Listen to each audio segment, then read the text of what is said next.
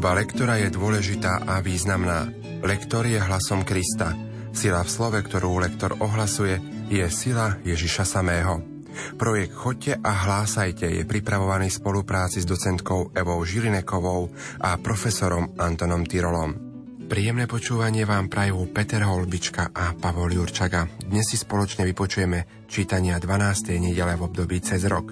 Liturgické čítania prednáša Edita Mária Hrehušová, študentka Vysokej školy muzických umení v Bratislave. Nech sa vám teda príjemne počúva.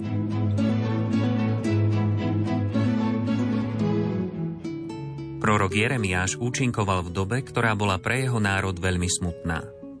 Jeho úlohou bolo oznámiť národu babylonské zajatie ako Boží trest za nevernosť tohto vyvoleného ľudu Bohu. Keďže národ aj s kráľom boli stále zatvrdili, iste si vieme predstaviť prorokov smútok, ktorý sa ešte zväčšoval prejavmi nepriateľstva, najmä zo strany kráľa a jeho prívržencov. Jeremiáš preto odovzdáva svoj smútok Bohu a aj takým spôsobom sa snaží oslavovať Boha. Čítanie z knihy proroka Jeremiáša. Jeremiáš povedal Počul som potupy mnohých, hrôza zo všetkých strán. Udajte ho a udáme ho. Aj tí, čo žili so mnou v priateľstve, striehnu na môj pád. Hádam sa dá oklamať, zmocníme sa ho a vypomstíme sa na ňom ale pán je so mnou sťa mocný bojovník. Preto tí, čo ma prenasledujú, padnú a nič nezmôžu. Budú zahambení, alebo nič nedosiahnu. Bude to hamba večná, nezabudnutelná. Pane zástupov, čo skúšaš spravodlivého, ty skúmaš mysel i srdce, nech vidím tvoju pomstu nad nimi – lebo tebe som zveril svoj spor. Spievajte pánovi, oslavujte pána, veď vyslobodil život úbohého z ruky zločincov. Počuli sme Božie slovo. Slovo má docentka Eva Žilineková. Napriek tomu, že toto čítanie je trpkou ponosou proroka, pokúsme sa všetci doň vcítiť – Hľadajme niečo, čo sa spája v tejto ponose aj s našim životom. Určite tam nájdeme množstvo podvob, množstvo prirovnaní, ktoré sa týkajú aj nášho každodenného života. A vtedy bude to čítanie také, že zasiahne aj ľudí, ktorí sú s nami v chráme. Ak by sme uvažovali o slove mocný bojovník, v písme máme napísané hrdina, Čiže je jasné, že je to víťaz. Považujem pána za víťaza. Prozba, pane zástupov, čo skúšaš spravodlivého, ty skúmaš mysel i srdce. A posledný verš, tebe som zveril svoj spor. Táto časť je pre nás asi veľmi ťažká.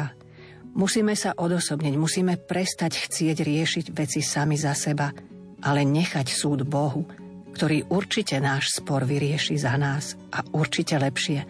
Preto sa aj ukončuje toto čítanie troma veršami, kde je opäť chvála, sláva a radosť z pánovej sily, z pánovho zásahu, naša veľká dôvera v Božiu pomoc.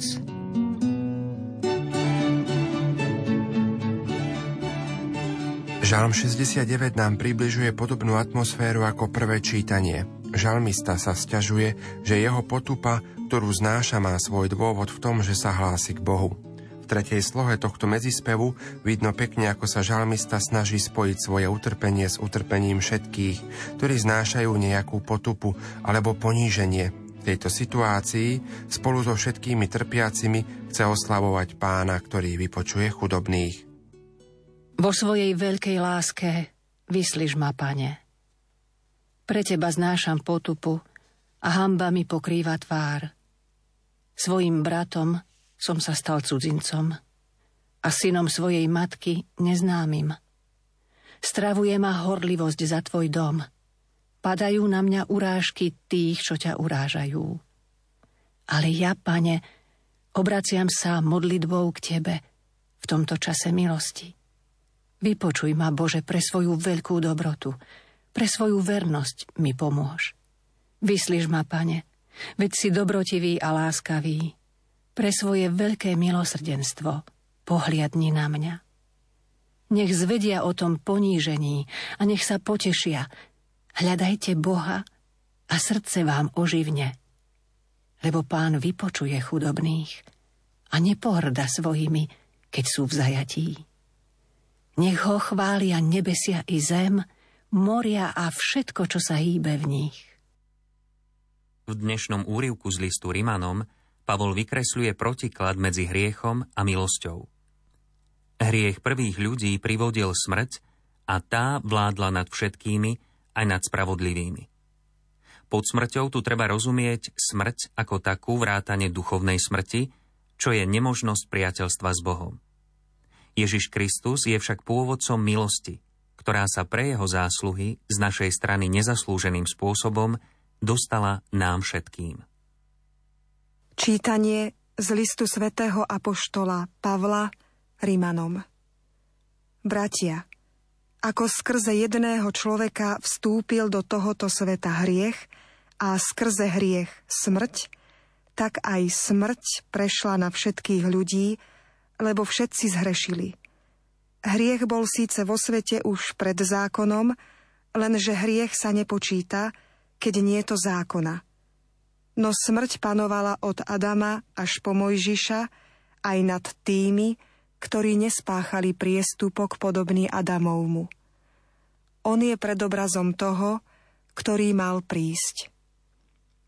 Ale s darom to nie je tak ako s previnením – lebo ak previnením jedného zomreli mnohí, tým väčšmi sa milosťou jedného človeka, Ježiša Krista, v mnohých rozhojnila Božia milosť a dar. Počuli sme Božie slovo. Slovo má docentka Eva Žilineková. Skúsme hľadať logiku tohoto úrivku od konca. Máme tu povedané, ak previnením jedného zomreli mnohí. V písme sa chápe, že tých mnohých bolo mnoho, teda boli to všetci. Zomreli mnohí, ale milosťou jedného človeka sa v mnohých rozhojnila Božia milosť a dar. Úžasná perspektíva a prisľúbenie spásy, ktoré sa udeje iba na základe viery. Tá smrť, ktorá je spomenutá na začiatku, je jasné, je to dedičný hriech. Ak si to teda všimneme v počte riadkov, alebo v počte vied, alebo v počte slov, zdá sa nám, že o tom hriechu sa hovorí oveľa viac ako o dare. Ale my ľudia sme veľmi krehkí a preto musíme byť na to upozornení, že ten hriech bol, ale už sa nás vlastne netýka, pretože po podobnom Adamovi prišiel Ježiš Kristus.